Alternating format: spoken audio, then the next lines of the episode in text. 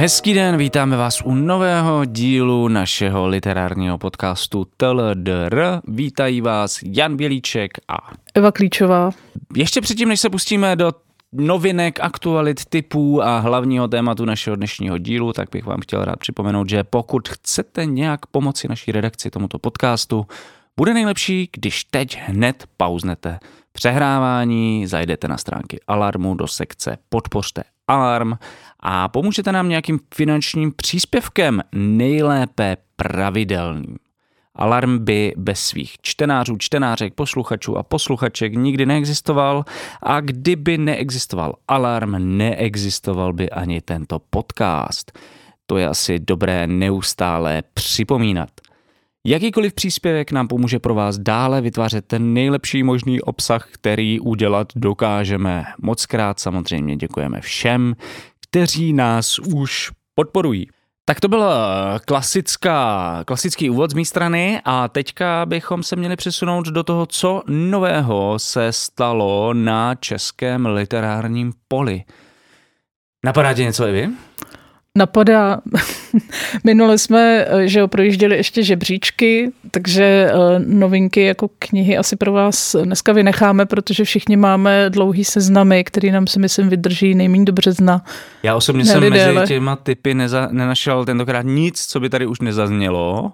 A možná bychom mohli jenom ironicky doporučit jeden banger uh, z institutu Václava Klauze, uh, protože vyšla kniha Pane prezidente 2 Xaver se ptá a Václav Klaus odpovídá. E, o čem tato kniha je, asi naprosto jasné už ze samotného názvu a určitě se bude jednat o velkou bombu. Já si asi počkám na levné knihy.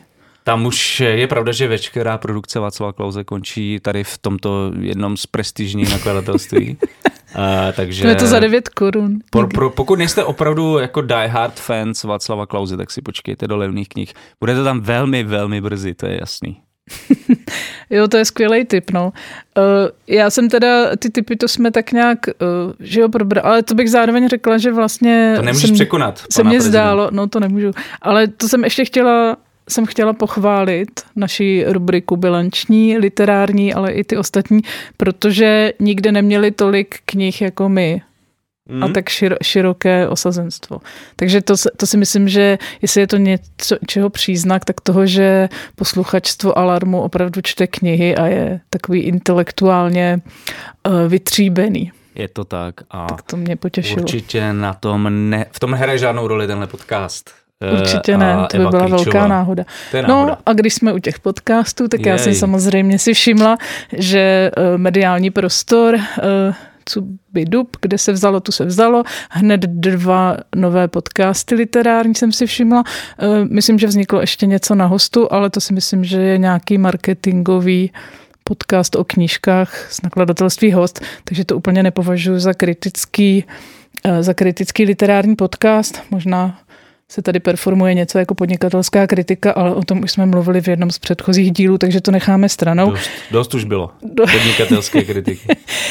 no pozor, na právě jednom z nových uh, literárních podcastů Muž za pultem v Echu, což mi přišlo smutný, už trošku líto toho názvu. A myslí, jenom, mě, jenom hmm. takové, jakoby já jsem viděl jenom nějaké ukázky na sociálních sítích, kde si tři pánové Eh, povídají o současné proze. Myslíš, že to má jako triggerovat? Nezdálo se ti to, je to opravdu ne, že, tak? Jestli to, no. má jako, jestli to má triggerovat ten koncept eh, takzvanou progresivní kritiku a že máme říkat najdi ženu a jste tam samý chlapi, že nás to má jako naštvat? Nebo? Mm, zatím myslím jako pojednávali i o samých jako uh, knihách napsaných muži.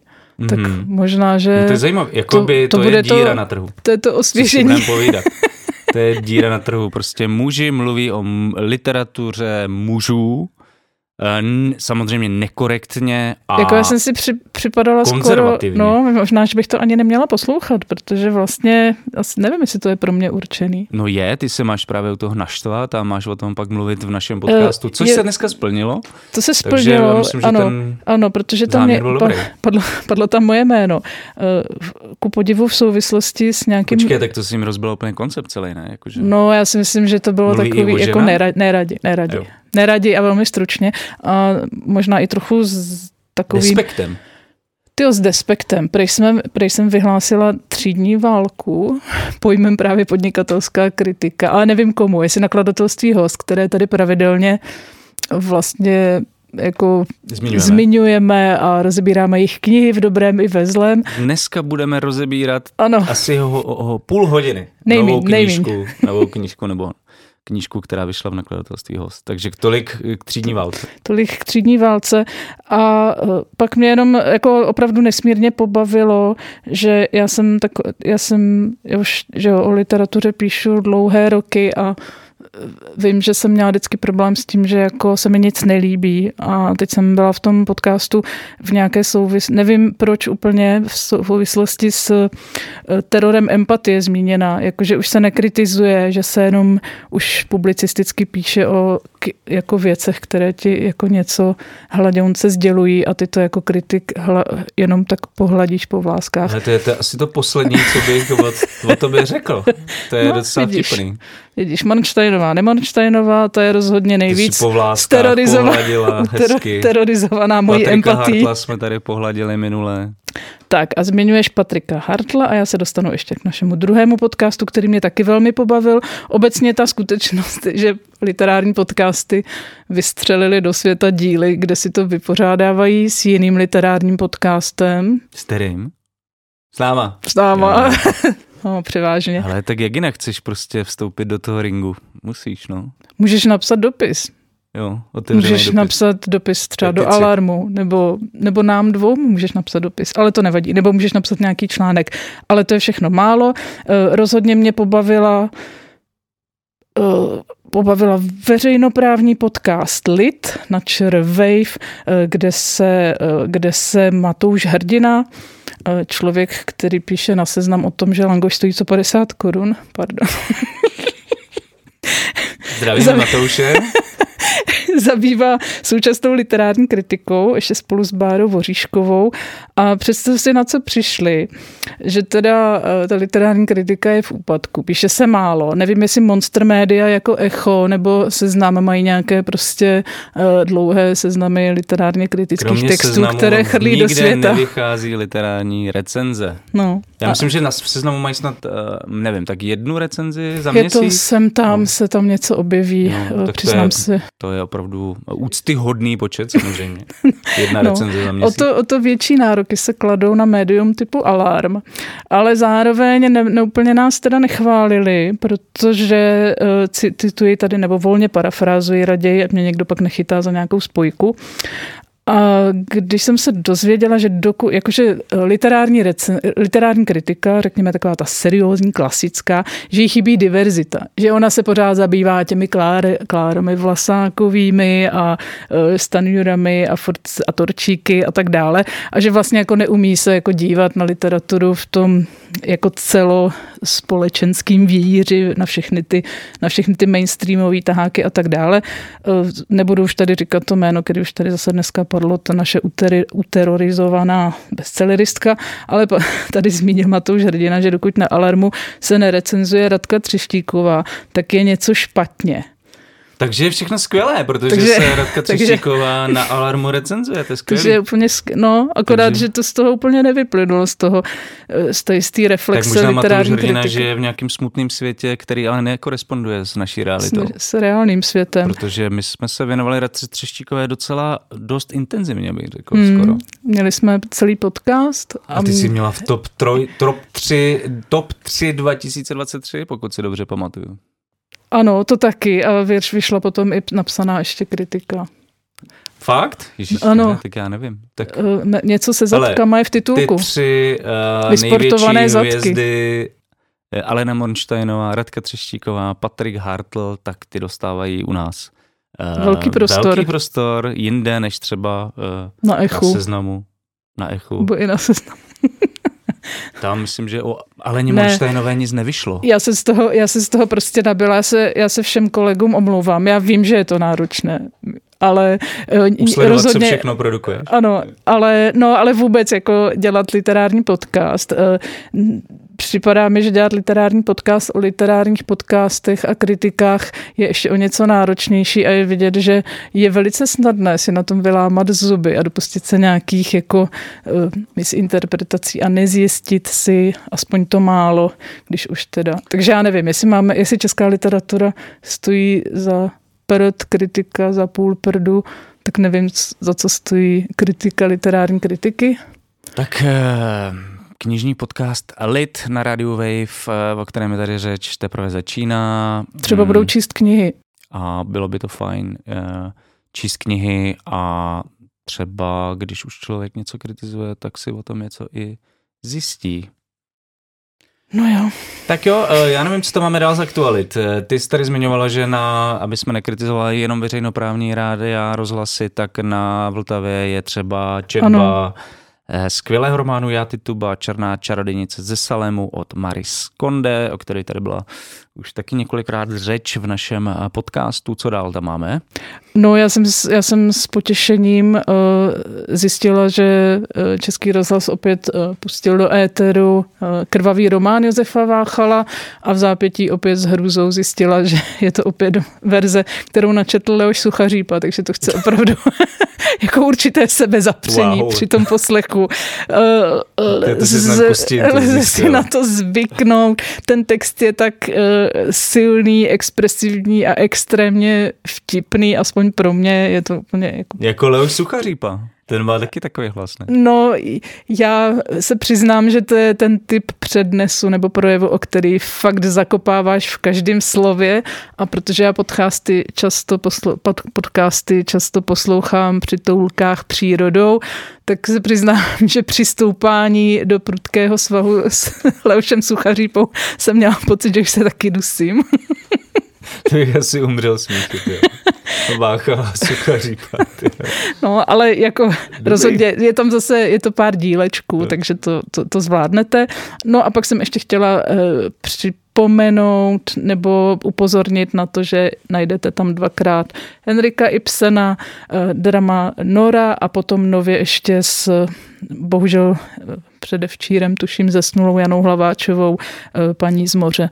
Takže troška severského, severské temnoty je tam taky. Jo, takže, to jsou moje oblíbený romány. Takže Ibsen, literární typy přeskakujeme, těch máte Ale... nepočítaně a až vás budou bolet Savera. oči. Ještě jsme zmiňovali, tak na to nezapomeňte. Uh, ale nemáme literární typy, doufám, že příští týden, uh, příští na díl už to bude vypadat jinak, ale zároveň máme teda větší prostor se pobavit o dnešní hlavní knize.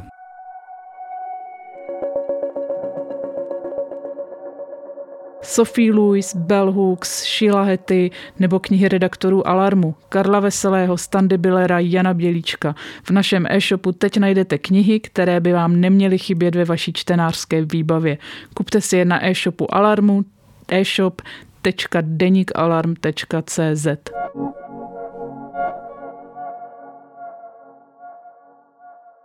To lednové prázdno na knižním trhu nás donutilo udělat takovou nějakou menší inventuru některých titulů z loňského roku, kterým jsme se nevěnovali a které nám doporučilo naše posluchačstvo. Ale já jsem každopádně rád, že k nám eh, tenhle typ připlul, protože se podle mě jedná opravdu o docela výjimečnou knihu. Eh, dnes budeme mluvit o proze Kniha krve od švýcarského nebinárního autorstva Kim de L'Horizon. Doufám, že to čtu dobře, protože Čteme se to, to francouzsky. francouzsky. A ten eh, román je tedy napsaný v Němčině, ale Švýcarsko je multilinguální země a francouzština tam hraje taky velký uh, velký uh, vliv. Je to zajímavé, že to, ten pseudonym Kim de L'Horizon je přesmička uh, rodného jména e, autorstva a e, pokud tu knihu neznáte, tak se máte na co těšit. Já si totiž nepamatuju, že bych četl jakoukoliv e, reflexi té knihy.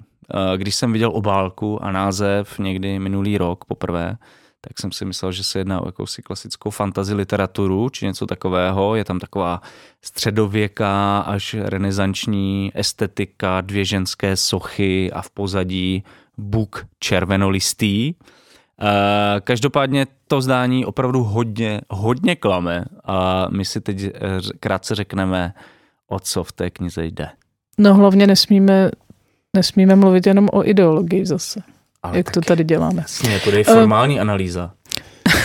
Takže formální analýza, eh, ty jsi zmínila renesanční, mně kniha přišla hlavně vlastně barokní. No renesanční ta obálka, jako jsem myslel. Aha, ale vevnitř, jako ty sochy. Vevnitř už ti to nepřišlo Vypadá jako Michelangelo prostě. Ta socha mm. osvícený ze zadu. Nebo tak klidně Bernini. Bernini může být, může být. Takže uh, prostě nějaký takový sochy jsou tam. Ten, je to hrozně tak... barevný, neonový, uh, takový zá, zářivý pantonky jsou tu. Hezká obálka, ale trošku zavádějící. Máš pravdu, že ani já bych nečekala obsah. No, od... ten obsah je vlastně dost uh, šokující. Uh, Jenom která k autorstvu Kim de Lorizon, uh, původem ze Švýcarska, kniha krve je jeho literární debit, nebo prozaický debit.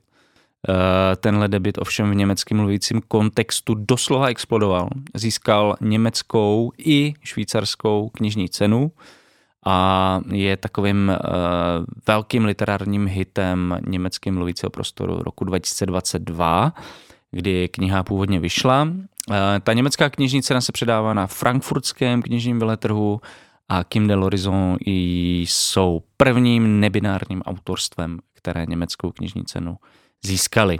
Jsou původně ze švýcarského Bernu, kam se dostáváme i v samotné proze nebo na předměstí Bernu, ale momentálně pobývají hlavně v Curychu. A Kim de Horizontu knihu údajně psal 10 let. Jedná se o autofikční prózu, opět eh, k tomu se snad ještě dostaneme. Proč eh, všichni evropští spisovatelé, spisovatelky a spisovatelstvo píší autofikci a proč se brodí ve svých traumatech. Tahle kniha konkrétně zkoumá tajemství jeho vlastní rodiny, popisuje svůj vztah s matkou, babičkou, otcem, zkoumá dále a hlouběji v tom rodinném rodokmenu po osudech, eh, různých osudech minulosti. A důležitou roli v příběhu pak hraje Bůh červenolistý, který na zahradu rodného domu vysadil eh, autorstva pradědeček ve 20. letech 20. století. Tolik asi krátce k zápletce, která ale asi není zase tak zásadní, nebo zapomněl to jsem ne, na něco? takhle to vypadá jako další z mnoha autofikcí, když se to takhle popíše vlastně stručně. No a to je právě asi to, co by řekl, já nevím, Štindl, uh, Staněk dvojka a podobní, jakože máme tady opět trauma, Traumátko, řeší no. se uh, sociální mobilita, řeší se uh, komplikovaná um, gender identita, Gendry. sexualita a tak dále. Máš pocit, že ta kniha e, něco kopíruje nebo na něco jako navazuje? Evidentně na mnoho věcí, ale je to nějaká, nějaký jako třetí odvar z toho, co známe třeba od Eduarda Luje, eh, Didier Ribona, Marka Torčíka? Eh, mně vůbec připadá jako zvláštní mluvit o nějakých odvarech nebo nějakých kopírkách. Eh, všechny ty autory, které zmiňuješ, tak jsou jednak extrémně globálně úspěšný, což asi není proto, že by to někde nějaký bruselský diktátor poručil, ale je to přesně proto, že to jsou ty příběhy, které chyběly v těch jako exkluzivních příbězích a literárních eh, prostě, pardon, masturbacích eh, mnoha jako klasiků literárního Literární kánonu. masturbace klasiků. To je další no. název nějakého podcastu, se mohlo jmenovat. Všechno, všechno bude třeba. Možná příští rok můžeme Možná příští rok. Čtení, no. vojna a mír. Uh, takže to si myslím, že to je přesně, to jsou ty jako neobsazená pole literárního vyprávění, literárních narrativů, která se prostě postupně jako dostávají ke slovu a ty autofikce je prostě první po ruce asi co nutně eh, jako tě tak nejšikovněji k té literatuře přitáhne. Jestli to, rozhodně bych neřekla, že to znamená, že to nějak předurčuje ty texty stylisticky, máme zase celou širokou škálu různých přístupů od Knausgarda po Annie Erno až po Eduarda Luje a další. Takže, takže přesně, takže to jako nic neznamená. Je to jako psaní o sobě. Dokonce bych řekla ani, že to nemusí nutně znamenat uh, nějakou, jakoby, uh, nějakou, nějaký jako zbytnělý narcismus toho autorstva, autorů, autorek, uh, že by jako tak moc neviděli svět, že by psali jenom o sobě. Všechno tady to psaní o sobě se vlastně vyznačuje především tím hlubokým zasazením sebe do nějakého sociálního kontextu a vlastně i narážením sebe na různé jako sociální společenské limity, normy, na to, co se od vás očekává, jaký byste měli být, co od vás chtěli rodiče, co se vám říká ve škole. A naopak je to takový, jsou to takový jako individuální emancipační války vlastně za nějakou jako vnitřní autenticitu, svobodu za nějakou prostě, eh, jak si takovej ten pocit, že člověk jako přiléhá z vnějšku i svému vnitřku. No mě na tom, já už to říkal několikrát podle mě minulosti, ale tady se to hodí úplně extrémně k téhle knize, že mm, ta zápletka a ta nálepka autofikce jakoby sugeruje, že v různých kontextech regionálních se píše o tom samým. Jakože Eduard Louis napíše něco o severovýchodě Francie, pak Marek Torčík to zasadí na Přerova, tady Kim de l'Horizon to zasadí do k Bernu a že vlastně jsou takový imitace. Už jenom čekáš, kdy přijde Brno, Ústí nad Labem, Krnov a tak dále. Ano, že jsou takový imitace jako téhož, ale jako mě na tom fascinuje neustále tady na tomhle,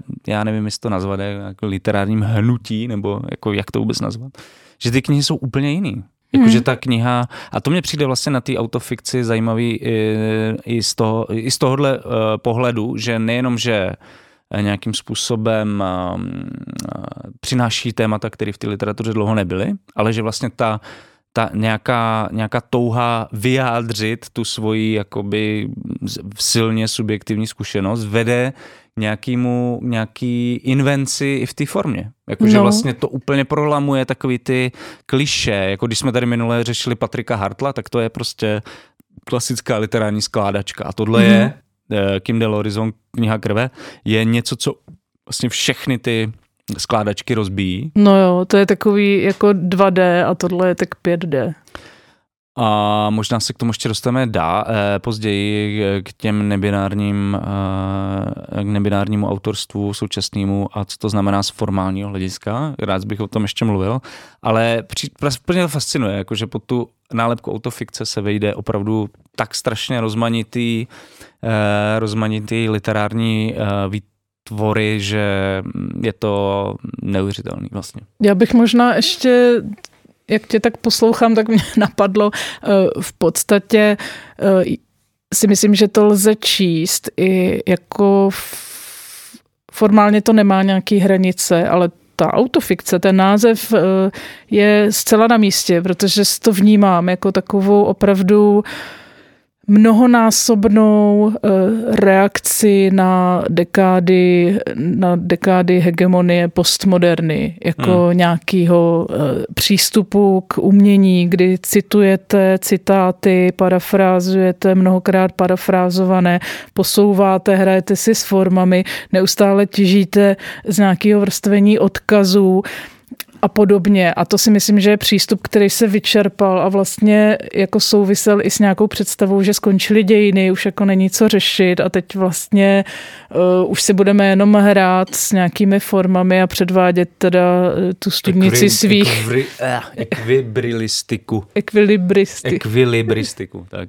Nějakou přesně tak, no. Ale to najednou se ukazuje, že tady jsou nějaký, řekněme, i politické požadavky, když to takhle zjednodušeně řeknu, eh, na nějaký ještě jinou proměnu světa, na jiné vnímání. Objevila se tady prostě agenda, kterou si v těch 90. letech nikdo netroufl buď formulovat nahlas, nebo nedovedl představit. A nebo, a je zajímavé, že vlastně, eh, když mluvíme o autofikcích, my jsme tady měli třeba to Vedit Levsen, jo, Ani Erno taky není autorka, která by vstoupila do literatury v loni, že jo. Takže eh, najednou se dostává pozornost, Didier Eribon, ten týž případ, najednou se dostává pozornost textům, které možná možná byly opomíjeny, protože neměli takovou tu excentrickou formální podobu, neměli takovou tu a priorní hravost a intelektuální sofistikovanost. No, ale v jednu chvíli hmm. evidentně bylo jakoby psát o sobě, o svých prožitcích, jako tabu nebo příznak něče, nějaké jako upadlosti, že? Jako, že vlastně no. ta, ta psychofyzická osobnost jako toho autora úplně se vlastně v té postmoderní literatuře rozplývá, není tam, ne, není tam jakoby jasně identifikovatelný, když to tady prostě ty lidi Přiznaně. jdou s, jako fakt s nejintimnějšíma věcma no jistě. Do, eh, na veřejnost a, a berou to jako nějaký politický statement. Což ta je postmoderna, ta postmoderna nebo ty postmoderní přístupy si vždycky nakonec budou hrát s tím, to nejsem já, to je ta postava. Jo? A tady s takovou tou schovávačkou, kdy vlastně někdy, my jsme tady řešili tu Petru Hulovou, kde to bylo taky takovým nějakým způsobem tematizovaný i v médiích, tohle je sama autorka Milostně, neustále. románu. No to, to je to úplně samý. to stejné, jako, jako vlastně chceš, jako že se tak trošku přitrapněle schováváš za takovou, jako chceš jít na nuda pláž, ale vlastně se bojíš, takže máš furt nějaký třeba jenom takový ty papírové plavky, takový, jak se oblíkají na ty panenky vystřižený, že to jenom zacvakneš. Víš, že to je tak z jedné strany, ale furt... Nuda pláž je dobrá, no. to je dobrý příměr. No tak ono jo, tak je to i tak často, vlastně obě ty knížky byly taky jako eh, jo, od, jo, tak vždycky to zhodíš, otevřený. když najednou se někdo na tebe podívá, tak ně rychle nasadíš. He, to byla postava. to, to, to bylo přesně, přesně tak. Takže tohle přesně Kim de Lorizon vůbec nedělá. To teda nedělá. A je to teda uh, Tady na docela silná, silná, silná kniha. Uh, já jenom bych se k těm odkazům, jsi tady zmiňoval několik lidí, ale vlastně v té knize najdeme Pierre Bourdieu, uh, citovaný nebo zmíněný Didier Ribon, Donu Haraway, Sylvie Federici, ale i třeba i Judith Butler, kterou, já nevím, jestli si to všimla, překladatelka uh, vsadila do mužského rodu. To jsem moc nepochopil. Uh, proč? Možná nezná Judith Butler? Když si řekl slovo překladatelka, tak já zmíním, zmíním, že se, hmm.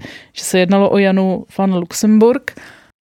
Uh, vlastně tu svoji eh, literární tvorbu uh, autorstvo vtahuje docela přirozeně do toho současného progresivního myšlení. Sheila Hetty taky tam padne. Jo, to tam je taky Motherhood nebo materství, který jsme tady zmiňovali, uh, ale je tam i umění a hudba. Uh, je tam odkaz na uh, hudebnictvo Arka nebo R&B zpěváka Franka Oceana.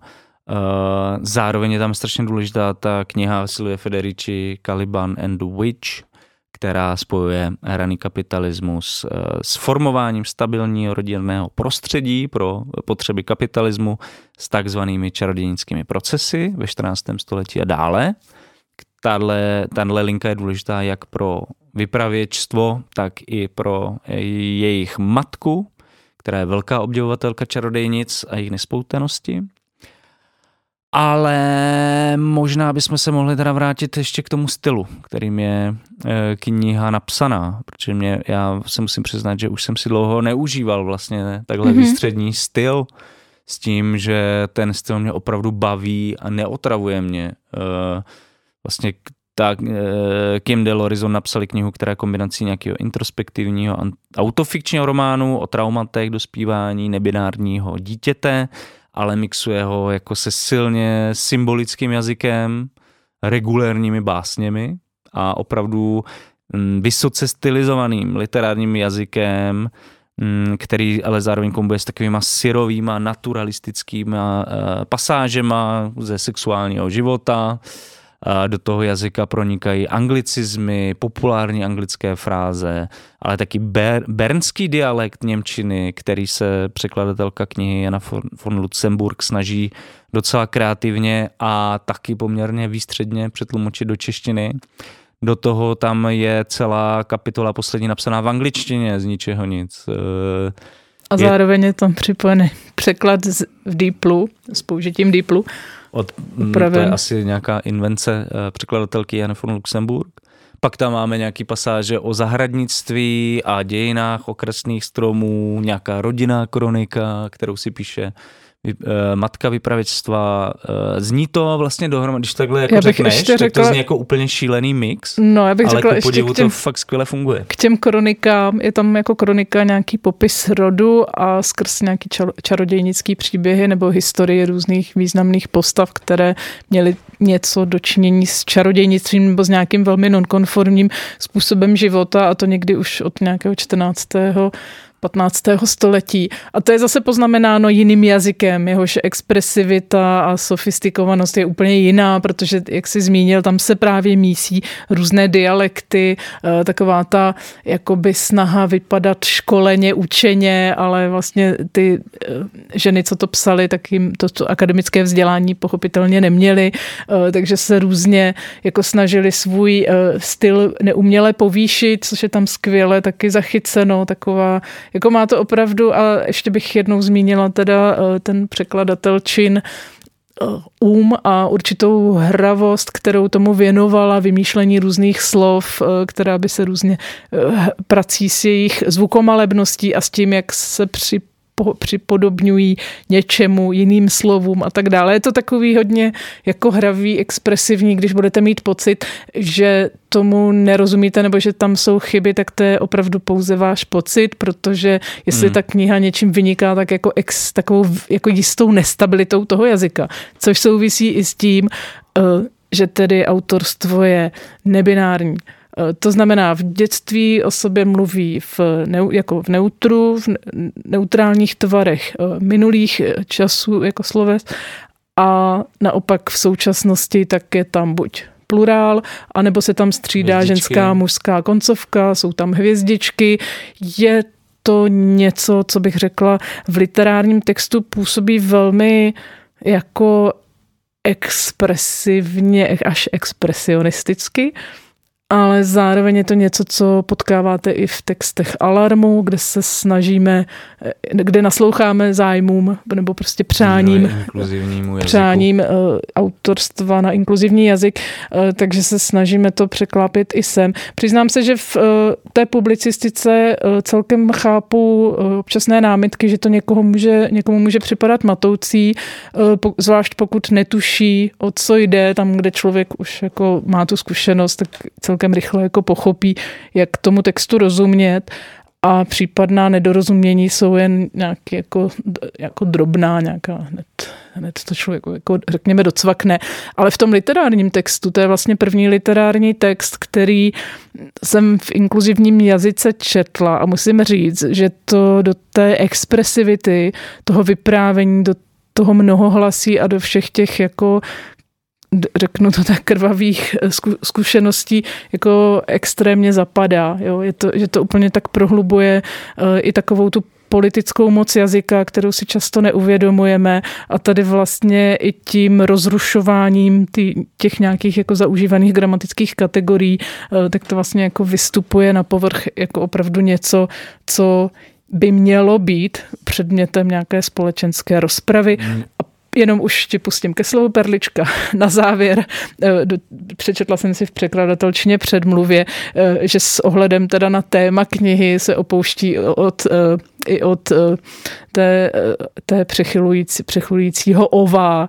Takže to je revoluce. revoluce v, český, v českém nakladatelském biznisu. Prosím vás, opravdu to jde. Nestane se žádná apokalypsa, že bychom jako netušili, co čteme. Ale to Naopak, je strašně zajímavý, hmm. jakože mně to v tom textu přijde vlastně asi nejlepší zatím použití hmm. toho genderově inkluzivního jazyka, co jsem vlastně v nějakém prozaickém textu, eh, kdy viděl, jako, že to působí fakt, že to je extrémně funkční, vlastně to, jak s tím uh, pracuje.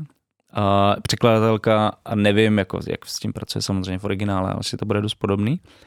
Ale jenom jsem chtěl vlastně říct, že je pro mě důležitý, uh, že ta současná próza nebinárních autorů a autorstva je vždy spojená s tím velmi kreativním nakládáním s jazykem, eh, vytváření eh, velmi svérázné originální poetiky, eh, ať už je to Kim de Lorison nebo Lucas Rinevel nebo Akvejke Emezi její zřídlo a další její prózy, Takže pokud za mě osobně existuje v té současnosti nějak, existují nějaké formální experimenty v literatuře, které mi dávají nějaký velký smysl, tak je to právě tvorba uh, tohoto autorstva. Je to taková ta klasická poststrukturalistická představa, že samotná struktura jazyka formuje naši identitu, naše vnímání skutečnosti a tyto osobnosti, jak zmiňované, pro mě osobně eh, nám ukazují, co,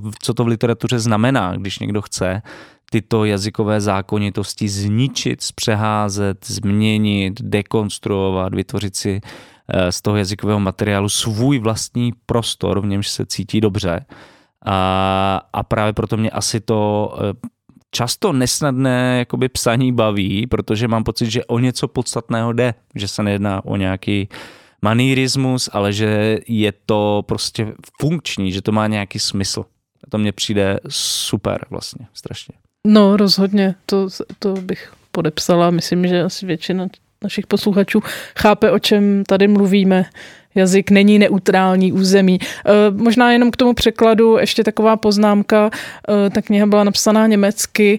E, je potom ještě určitě je rozdíl, jak který jazyk genderuje. Čeština genderuje celkem urputně, takže tam... Němčina myslím taky, jako, ale tak, já, nejsi, já v německy vůbec nevím, no, ale... Takže takže to jako vytváří nějaké nové nástrahy, kde třeba angličtina má určitou výhodu. To rozhodně. Takže eh, tady prostě ty národní jazyky. A tak zase je to, řekněme, nějaká výzva. Tady se eh, léta, myslím, řešilo maximální, eh, maximálně nějaké rozvolňování drob, nějakých drobností v pravopise. Hmm. A pak snad jako přemíra anglicismů jo, které jo. se objevují v češtině. To je takový jako téma, řekněme, posledních 30 let. A ale s tím si Kim de Lorizon nedělá Rozhodně nedělá hlavu, protože to je další věc. Ten, ten text je takový jako místy makaronský, že tam prosakují různé, uh, různá slova z různých jazyků, včetně, řekněme, asi i neexistujících. Takže Hmm. Jako je to opravdu takový jako slovní labirint, uh, velká jako velké dobrodružství i v těch vyjadřovacích prostředcích. No tam se třeba o tý, tom bernském dialektu mluví jako o mořštině, mm-hmm. což jako je souvisí s tím, že tam se používá ta franco, francouzský slovo pro matku jako mér, což znamená zároveň moře a proto mořština. A je tam spoustu takovýchhle jako hrátek uh, jazykových, uh, který jsou super funkční a zajímavý. A já jenom ještě bych eh, chtěl říct, že se na tom zase opět ukazuje, jak velký vliv prostě na tu evropskou minimální literaturu mají lidi jako Didier Ribon, Edward Louis. I když vlastně psaní o chudobě jak je nudné. asi málo kde méně uvěřitelné než ve fucking Švýcarsku. Ale uh, u Kim de Horizon to má nějaký jako jiný význam, jako že ta jeho mm, rodina, matky a babičky pochází z nějaký jako nižší střední třídy a on najednou se teda ocitá v tom Curychu. Země, zemědělská rodina a tady si vlastně hraje i ten dialekt vlastně bernský symbolizuje nějakou, nějakou jinou uh, třídní příslušnost než ta spisovná Němčina, kterou uh, používá přednostně Kim de l'Horizon. Eh, ale ta otázka identity a nějaký zapuštěnosti toho subjektu do dějin, to, to je eh, samozřejmě velmi důležitá složka téhle knihy. Hmm. Ale tím nejdůležitějším tématem je tělo a tělesnost asi.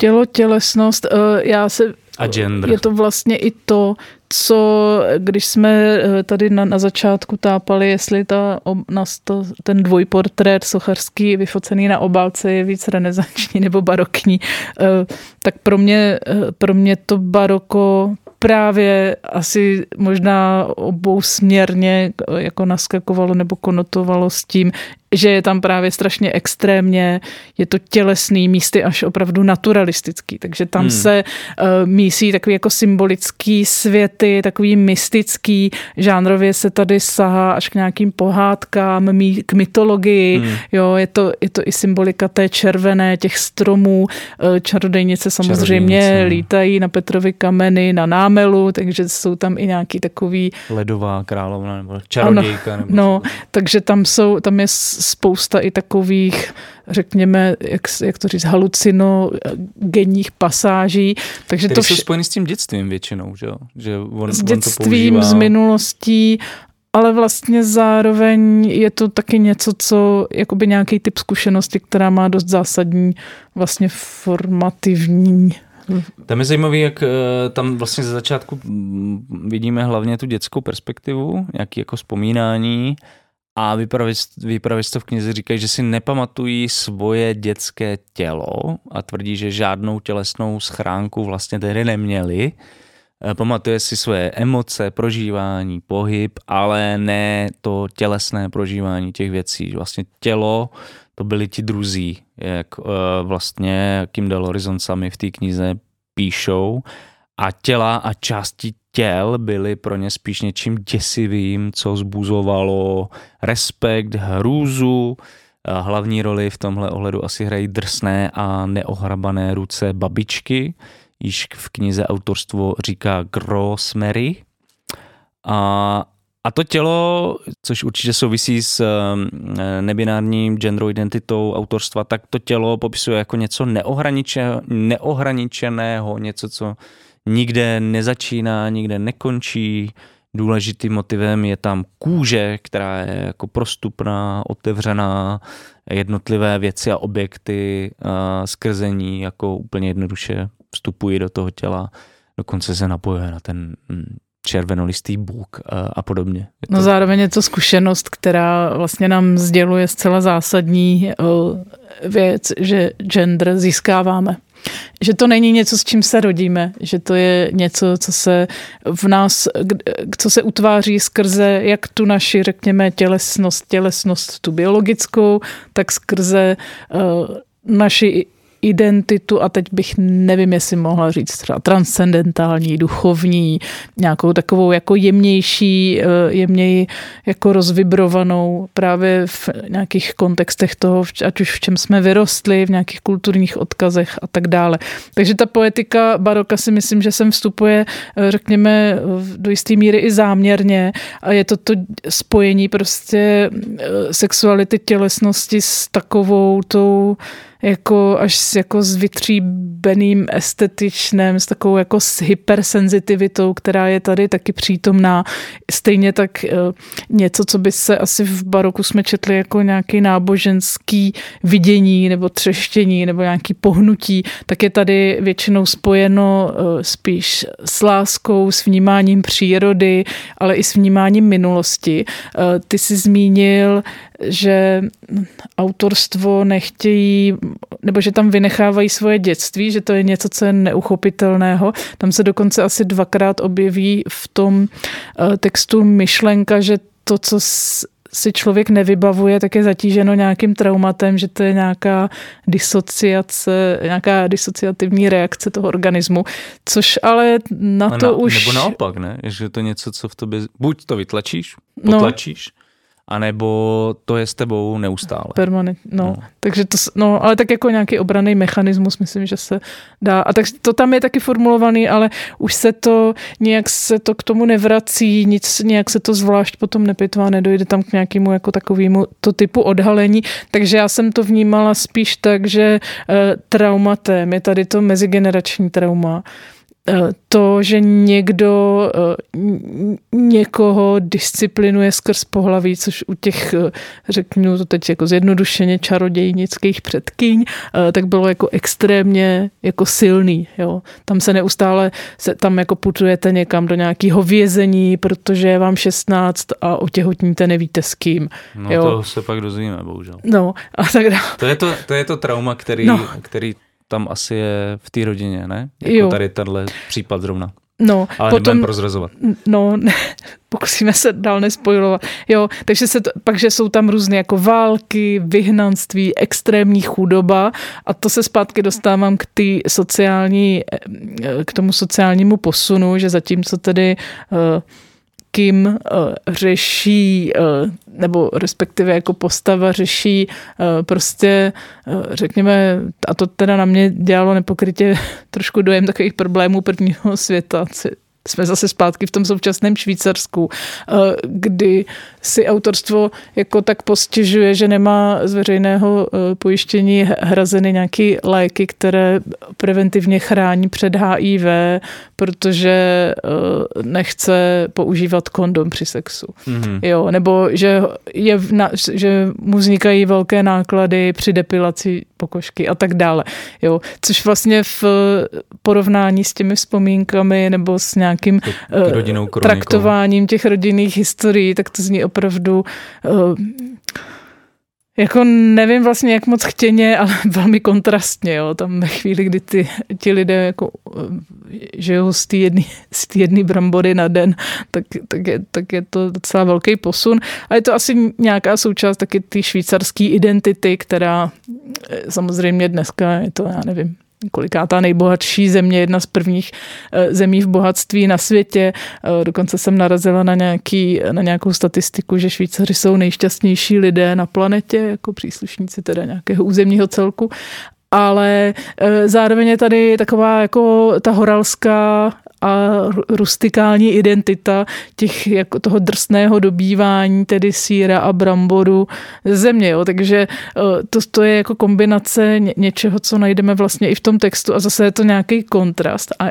ještě poslední, a to jsme se trošku u toho baroka, ale ještě jsem chtěla zmínit jedno slovo a to je estetika kempu, která si myslím tady takové to estetika té přehnanosti a nějaký jako vypjatosti a opravdu toho, že se to, ten autor toho nebojí, jak v těch uh, rovinách nějakého té tělesnosti, tak v těch rovinách nějakých mystických a takových mezigeneračních ně, ní komunikace, nějakého odkazu, tak to se tady vlastně aplikuje velmi, eh, jako bych řekla, se sílou vlastní těmto estetickým řekněme, no, vidíš, kategoriím. Já jsem, já jsem hmm. chtěl reagovat na to baroko, protože co, se, co podle hmm. mě tu knihu od té barokní estetiky docela odlišuje, je že nevnímá tu tělesnost jako nějaký hřích nebo něco, co by bylo nějak zatížený a problematicky. Mm. Naopak, jako, že to je často je sexua, sexualita je často jako jediný moment, kdy uh, si ta postava uvědomuje svoji tělesnost jako v nějakém pozitivním smyslu. Mm-hmm. Uh, často je to v momentech, kdy do, do toho těla něco vstupuje, primárně teda penisy milenců a sexuálních partnerů. Eh, Vyprávět to je jako přímo až posedlé nějakou penetrací a vnikání druhý do nich samotných.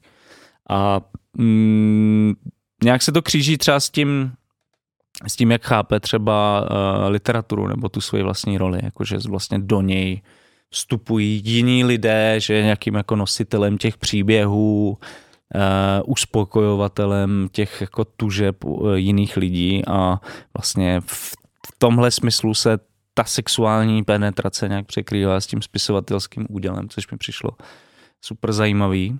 No, a... vlastně uh, součástí toho vlastního životopisu, skrze životopisy svých předkyň, tak je i něco, co autorstvo odmítá jako binární fašismus a ono se to vlastně dá vnímat nejenom jako, eh, řekněme, binární fašismus nějaký heteronormativity nebo cis heteronormativity, a že jsme si ji tady třeba v minulém díle užili a víme, jak vzdálené jsou světy žen a mužů a tak dále. Jak je to tvrdé.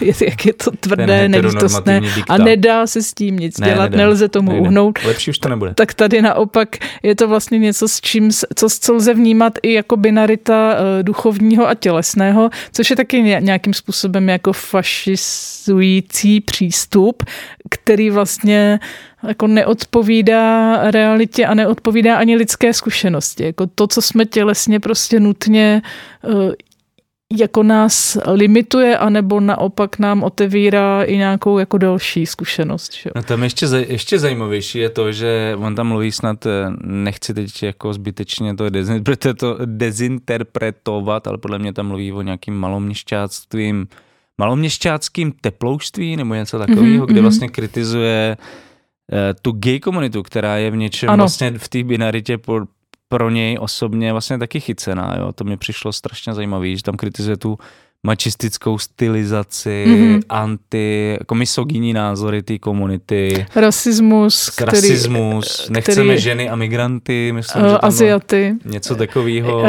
tlusté nechceme. Svalnatí muži, jo, nechceme tlusté, Nechceme ano, tlusté, muži, prostě, ženštilé a Aziaty. Jo, jsou jako. to svalnatí muži s voskovaný, navoskovanými vousy, technohudba, a o tom taky vlastně mluví, že, že mu to přijde, že tam je nějaký protofašistický element mm-hmm. tady v té jako čistě gay komunitě. Ale zároveň mě tam přišla úplně skvělá ta pasáž, kde on kriticky a zajímavě přemýšlí o té jako nebinární queerness. Já nevím, jestli si to vybavuješ. Hmm. Ale on tam vlastně se ptá sám sebe, to vypravěčstvo se ptá sama sebe, eh, jestli náhodou eh, ta jeho nebinární queerness není taky jako nějakou intelektuální stylizací a nějakým znakem toho vstupu do kosmopolitní světoobčanské třídy, pro kterou je uh, tato queerness cool. A jestli se vlastně tímhle způsobem vlastně nevymezují proti těm maloměšťáckým představám, z nich vzešly, to mně přijde úplně super, jakože se sebe kriticky sám sebe ptá, jestli to není vlastně celý jenom výraz nějakého snobství a elitářství. No to si myslím, že je na místě, protože co mě teda, eh, kde jsem se neubránila eh, nějakému, nějaký určitý jako podezíravosti, že vlastně najednou na mě z té knížky vystoupilo, jak je při, příslušnost k non-binary identitě, jakou ti vlastně taky dává určitou politickou moc, protože on vlastně mluví za ty svoje předkyně, za ty ženy a nějakým způsobem tlumočí ten jejich příběh. Zároveň uh, oni, uh, on tam třeba i vysloveně píše, že se jako stydí za ten jejich jazyk, za to, jak se snažili působit uh, učeně a vlastně to je spíš trapný, protože on opravdu už to vzdělání má. Je tam sice jako e, opakovaně reflektováno to, že já si váží toho, že se mu dostalo vzdělání, na rozdíl od tedy uh, Mér a uh, Grossmer, Grossmer, ale uh, zároveň vlastně ta ženská zkušenost historická a taková jako intimní, psaná prostě do nějakých zápisků někde bokem, kdy že jo, nemáš čas, protože obhospodařuješ, eh, pečuješ a tak dále, tak v nějakých jako vyšet, vyšetřených chvilkách tak si něco sepisuješ, eh, tak že jo, najednou vzdělané autorstvo má jakoby i trošku si kolonizuje tu ženskou zkušenost historickou a zároveň ještě ji kolonizuje tím vzdělanectvím, že to vzdělá, vzdělání, eh, jako vůči němu jsou ty jiné zkušenosti vlastně bezbrané, protože to, to vzdělání ti dá tu argumentační sílu, jasnou přesvědčivost a nepochybný vhled do těch struktur vztahových a nějakých souvislostí. Eh, jo, to je prostě obrovská moc i toho vzdělání a celý ty zkušenosti. Tak to se mně zdálo chvílema, že to je vlastně skoro nebezpečný, ale zároveň uh, sama kým, sám kým je uh, neustále těká tady v tom rozvažování o tom, jak hmm. o čem psát a jak se k tomu stavět a vlastně i tam, kde tam je třeba úplně ke konci eh, taková pasáž, eh, kdy se se svým přátelstvem pohádají o tom lakování hmm. nechtu, to se asi hmm. vybavuješ to na konci. to včera, ano. Není to tak dávno, taky to mám čerstvě. Eh, tak vlastně, co to znamená, že jo? U žen je to skoro něco, co považujeme za skoro normu v některých situacích, že teda dáma má ty upravené nechty nějakého patřičného odstínu, tvaru a tak dále. Jo, pak jsou samozřejmě nějaký jako podvratný, podvratná estetika nechtová, to nechám teď stranou. Eh, pak jsou tady, eh, pak je tady kvír člověk, který žárlí na cis heteromuže. Cis heteromuže, který si lakuje nechty jenom proto, že se tím chce svobodně hlásit k nějaké komunitě, ale zároveň na sebe nebere rizika Pravo, s tím no, spojená a celou takovou tu traumatizující zkušenost, že všude jako překážíte a nikam nepasujete. No a pak je tady jako pak, pak je tady ještě teda lidi, kteří nějakým způsobem by se chtěli identifikovat s, s něčím, co považujeme za ženské, ale cítí to jako nějakou vlastní potřebu a výraz vlastního já a touhu po vlastní sebestylizaci zcela jako legitimní.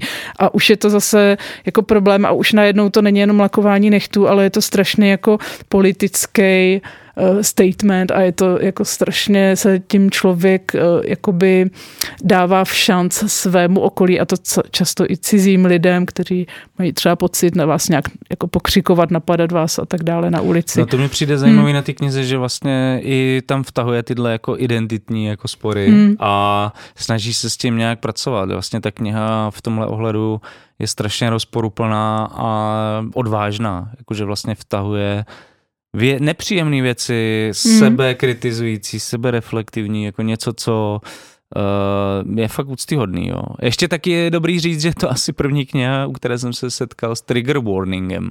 Vlastně mm-hmm. na začátku ano, je ano. ta věta, kniha obsahuje explicitní rasistické výrazy a etnické stereotypy, což může vyvolávat nepříjemně, nepříjemné pocity. A těch výrazů tam fakt není málo, jako jsou, jsou nějakou, nějakou širší součástí významového plánu té knihy.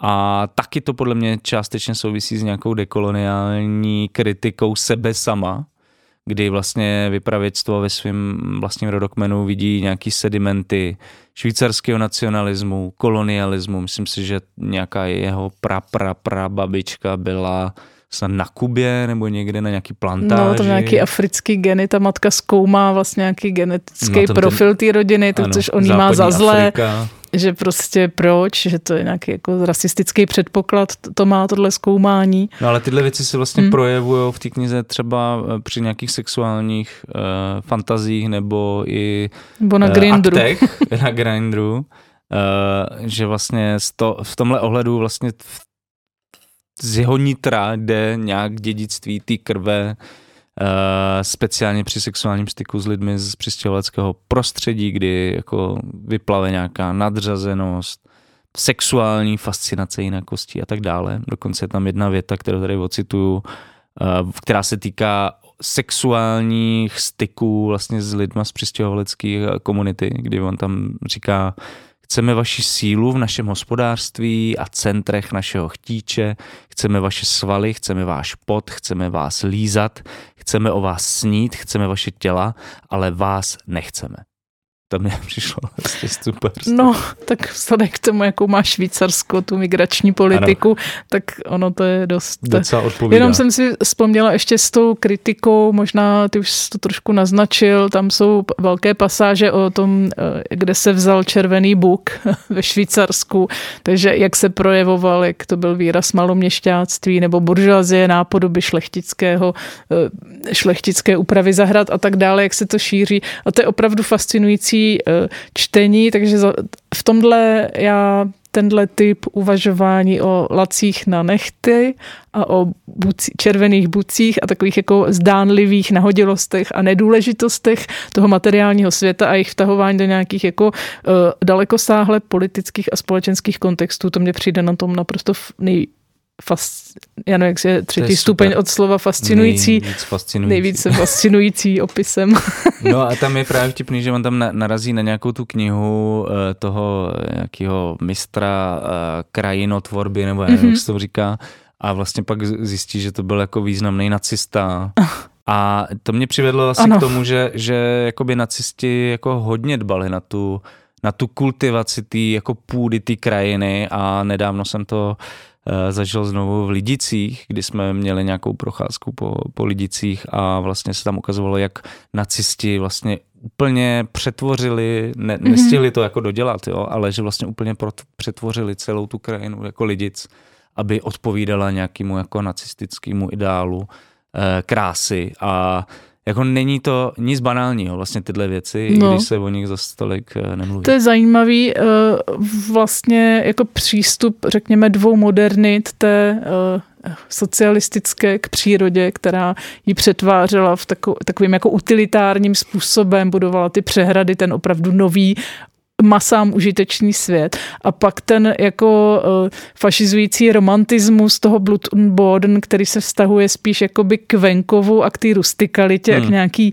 k těm krev, pokrevním vztahům a vázanosti na půdě na půdu jako určitému opozitu vůči městské a měšťanské kultuře jako něčemu dekadentnímu. Tak hmm. tady to vlastně spolu komunikuje taky, že tam máš ty předkyně utírané historickými okolnostmi, protože žijou vlastně v nějakém rustikálním světě nebo ve světě raného novověku, že jo, tam to jde přes ty, ta, já nevím, od 15. století do současnosti, ale proti tomu stojí vlastně autorstvo, které už je tím, jako když to řeknu eh, trošku zkratkovitě vymazleným hipsterem z univerzity, které má eh, jako dostatek prostředků třeba k tomu jako napsat knihu, že? O tom no, všem. Ano, a myslím si, že zároveň ale nějak jako podvědomě cítí, že tam tohle dědictví jako proto fašistický, mm-hmm. jako v té rodinné tradici nějak je a pro toho pro toho odmítá. No. A ještě jsem vlastně poslední věc, kterou k té knize mám, pak možná si přečteme ukázku, ale mm, je v ní ke konci asi nejkrásnější odpověď na otázku, proč se v současné literatuře objevuje tolik autofikce a tolik traumat a proč furt řešíme traumat. A to já mám jako ukázku zrovna. Jo, já jsem chtěl přečíst jenom ty dvě, věty. tři věty a pak ty můžeš si dát otázku, eh, jestli tam není teda přesně to samý. Mám to samý, jo. ale s celým odstavečkem. No já, já bych právě, tak řekni jenom, že bych, že bych doporučil. Aby jsme si to zapamatovali, no, já to zopakuju. Že bych to doporučil jenom Němcovi, uh, Staňkům a podobným myslitelům, tak můžeš to přečíst. Všem, všem kritikům Kritikům trauma. Proč, proč furt se řeší autofikce? Proč se řeší trauma? Evi. Tady... Co, říká, co říkají Kim de Lorison? Eh, tak kapitalistické kritice, nebo pro, pro kapitalistickým kritikům by autorstvo odpověděli, cituji. Kdo popírá sociálně-ekonomické aspekty psaní, jakkoliv jsou nejisté, kdo tvrdí, že v literatuře jde pouze o estetické vyjádření nesmírných hlubin, je zbohatlický fracek, kterému dám s radostí na holou. tak to, je, to bude ještě takový to, hod. Chci říct. To je zase nějaká třídní válka tady. No, Chci říct, používám tě, abych se dostala z bahna třídy, do níž jsem se narodil, abych doplaval ke břehu, k jakémukoliv břehu. Jsem strašný? Asi ano. Jsem jediná, kdo takhle přemýšlí? Myslím, že ne. Jediný rozdíl mezi náma dvěma je ve vzdělání.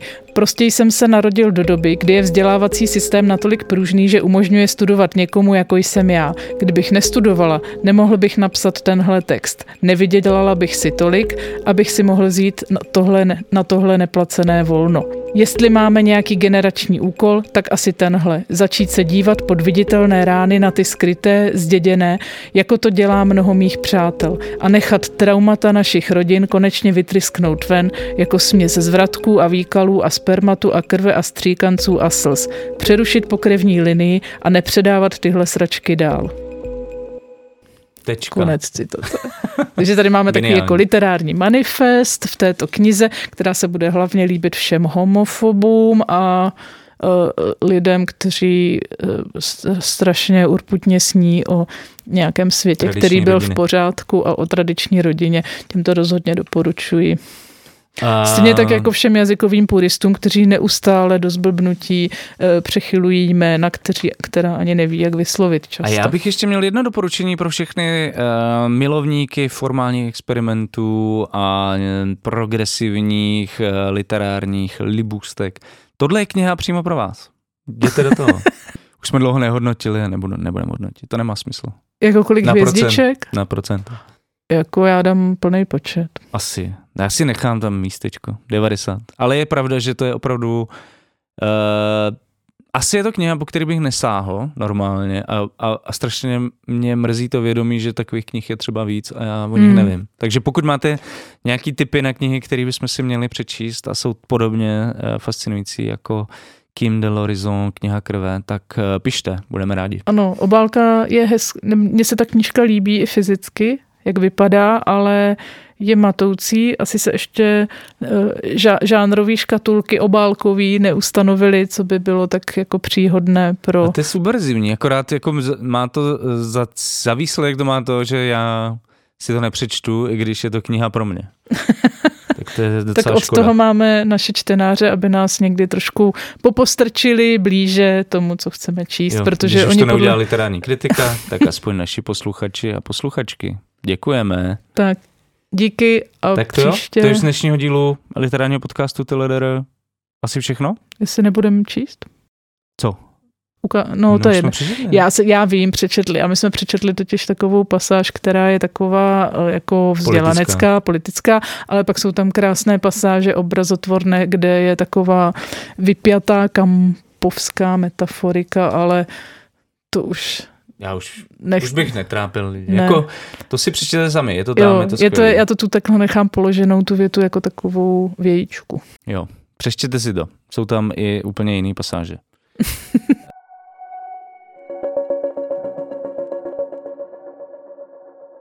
Tak to je už to z dnešního dílu literární podcastu Teledere všechno. Děkujeme vám za ohlasy.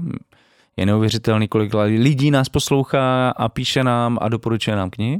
To je skvělý, děkujeme. To je skvělé. A taky děkujeme za všechny příspěvky, protože na rozdíl od monstrózních médií můžeme i číst knihy. Přesně tak. Eh, je to jenom díky vám a vaší finanční podpoře.